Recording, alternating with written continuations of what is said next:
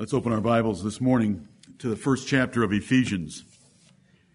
Ephesians chapter 1.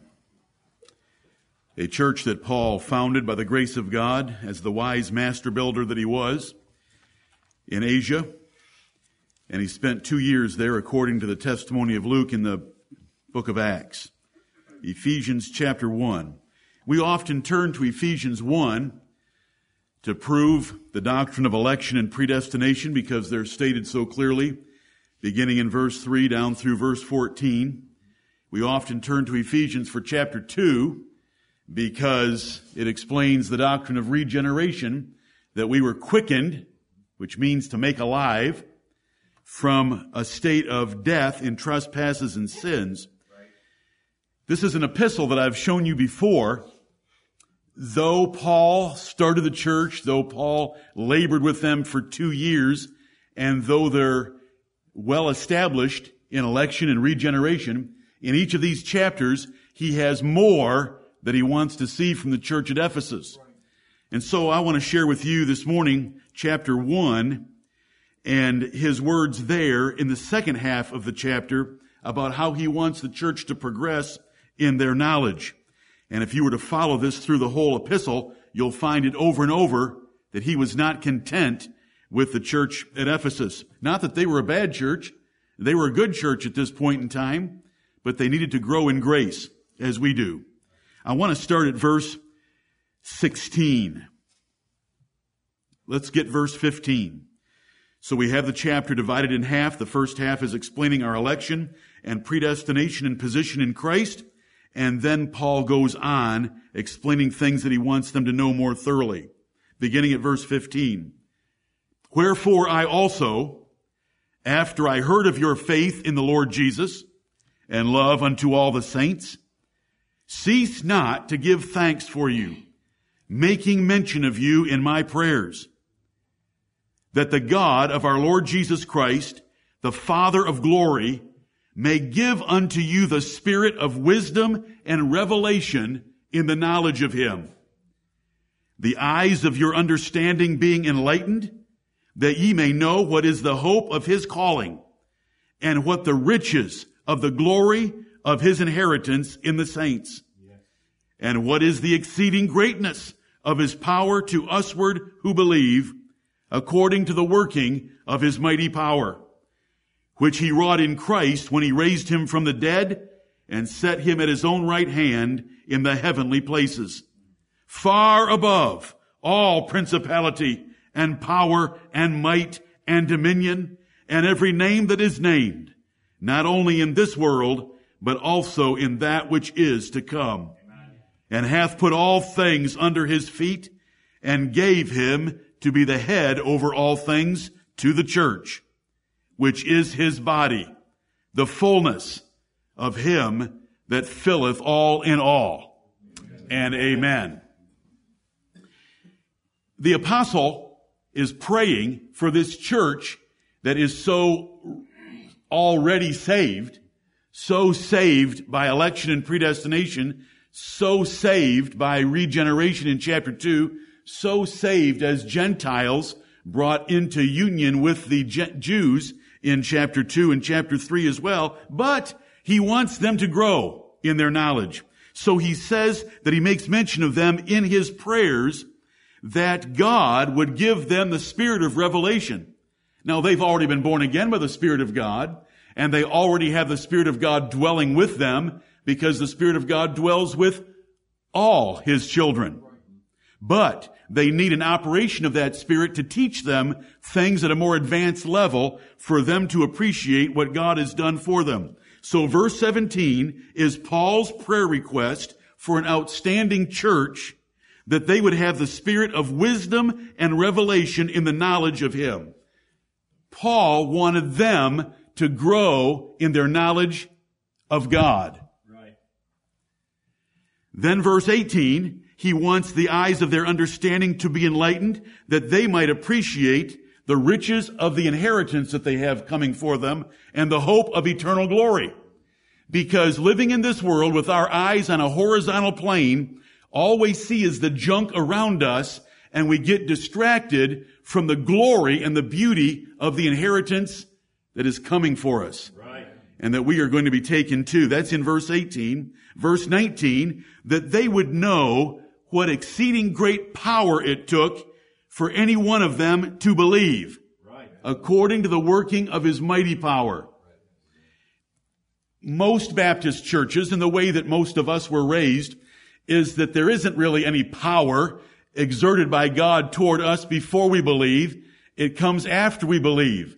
But this text is telling us that if we believe, God has already exercised his great power toward us, or we wouldn't believe.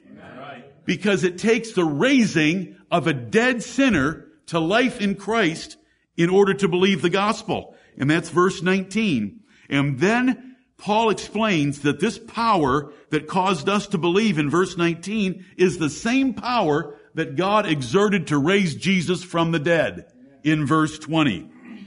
And once raised from the dead, he was put far above all principalities and powers. Those are the angelic realms of good and evil angels. Jesus is far above them, though he is a man. He is God in the flesh, but he is a man promoted far above all of them. I love these words. Far above all.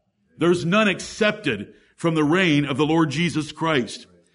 All power, might, principality, power, might, and dominion, and every name, no matter what world it's in, Jesus is above, and all things are under his feet, and he is the head over all things for the benefit of the church.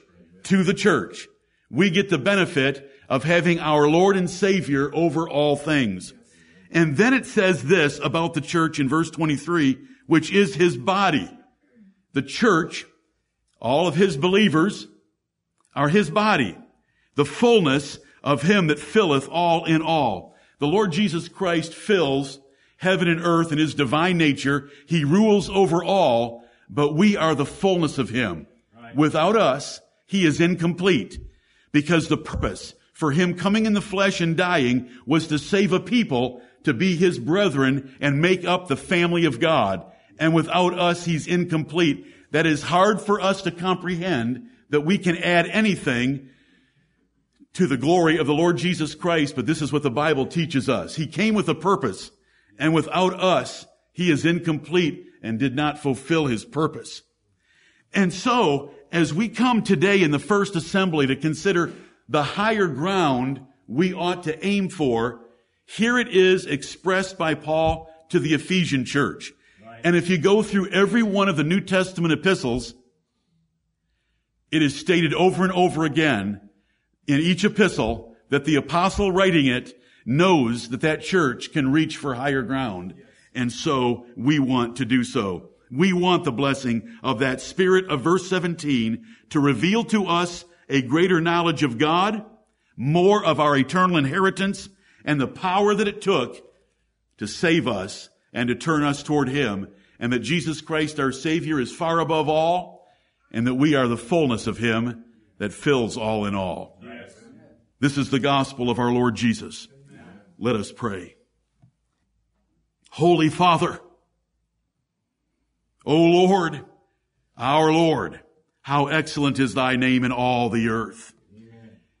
Our Father which art in heaven, hallowed be thy name. Blessed God, we are thankful for the Lord Jesus Christ, who is our Savior and our Lord. We are thankful for his position at thy right hand. We are thankful that he has been set by thee far above all principalities, powers, might, throne, and dominion in this world and in the world to come. We are thankful that you have given him this exalted position of power and glory for his obedience and humility in coming to die for us and to be our great benefactor and savior against all enemies. We thank thee, Lord of heaven and earth, for him. And we pray this day, blessed God, our creator and savior through Jesus Christ, that you would grant us a great measure of your Holy Spirit, the spirit of wisdom and revelation, that we might know thee better than we have ever known thee. And that we might know the things you have in store for us better than before, and that they might save us from the distracting, enticing soap bubbles of this world. And Heavenly Father, that we might know the power that was put forth to change us rebel sinners into lovers of the Lord Jesus Christ. Father in heaven, we thank thee for these things, and yet we pray for more of that spirit to make these things real in our lives. Heavenly Father, by nature, we are carnally, earthly, worldly minded. Save us from such a mindset and help us to gird up the loins of our mind and in this house for the purpose for which you've designed it, you would make us more spiritually minded. And Heavenly Father, we pray that you would help us to set our affection on things above and not on things of the earth. And Lord, that we would have the attitude of our brother Paul, that it is far better to depart and to be with Christ than to be left here. Mm-hmm. And that we would have that attitude of our brother John, who said, come quickly, Lord Jesus. Save us from being seduced and enticed by the world around us, Heavenly Father. We pray, O Lord, that today we might know Thee better even as we sit in the pews or stand in this pulpit, do a great work by your Spirit that we might know thee better than ever before. Heavenly Father, we want to be acquainted with thee. We want to delight in thee. We want to muse and meditate upon thy great works, upon thy great will, upon thy word, and upon thyself. Help us to this end. Heavenly Father, forgive us our sins and our sinfulness. Bless all the assemblies of saints around the world, worshiping thee in sincerity, in spirit, and in truth this day. Be with their pastors and have mercy upon them. O Lord, we confess the sins of our nation and pray that you would preserve it in spite of its wickedness for the sake of your people in it. Grant this Babylon peace that we might have peace. We thank thee for saving us, O Lord. We thank thee for the hope of everlasting life. We thank thee for a perfect revelation of your divine will in the word of God. We thank thee for sustaining and enabling and fruit bearing strength by the power of the Holy Spirit. And we pray for more, O Lord, that we might increase and abound yet more and more in all godliness and righteousness and holiness for your praise and glory. Heavenly Father, bless us in this assembly. We need thee every hour. Without thee, we can do nothing. With thee, all things are possible.